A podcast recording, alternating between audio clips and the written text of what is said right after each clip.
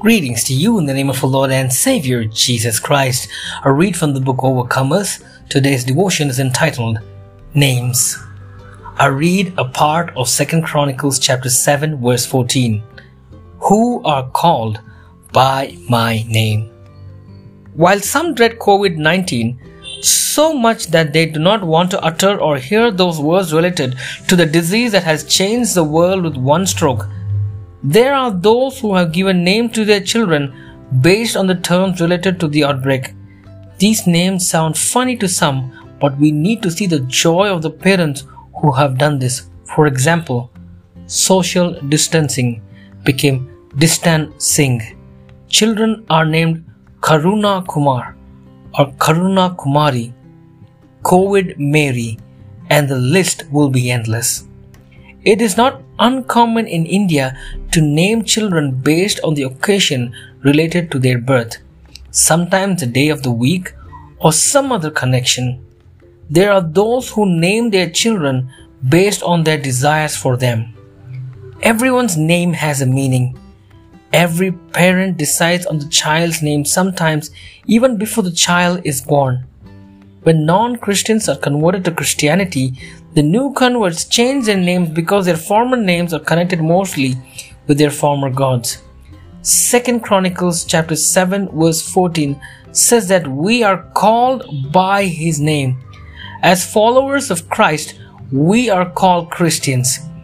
In my Christian life, I declare that I belong to God in Christ.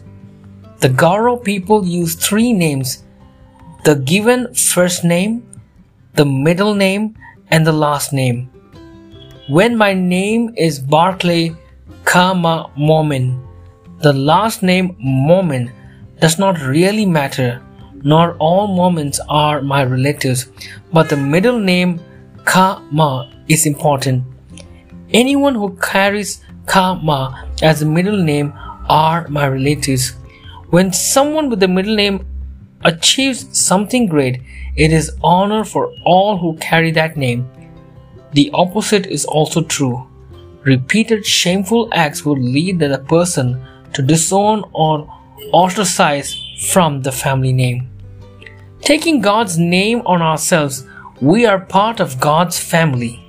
All that we do and we are reveals our character and relationship with our God.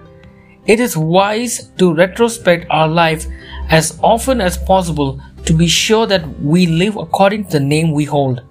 We don't want to disobey God. We want to reveal His character through our lives.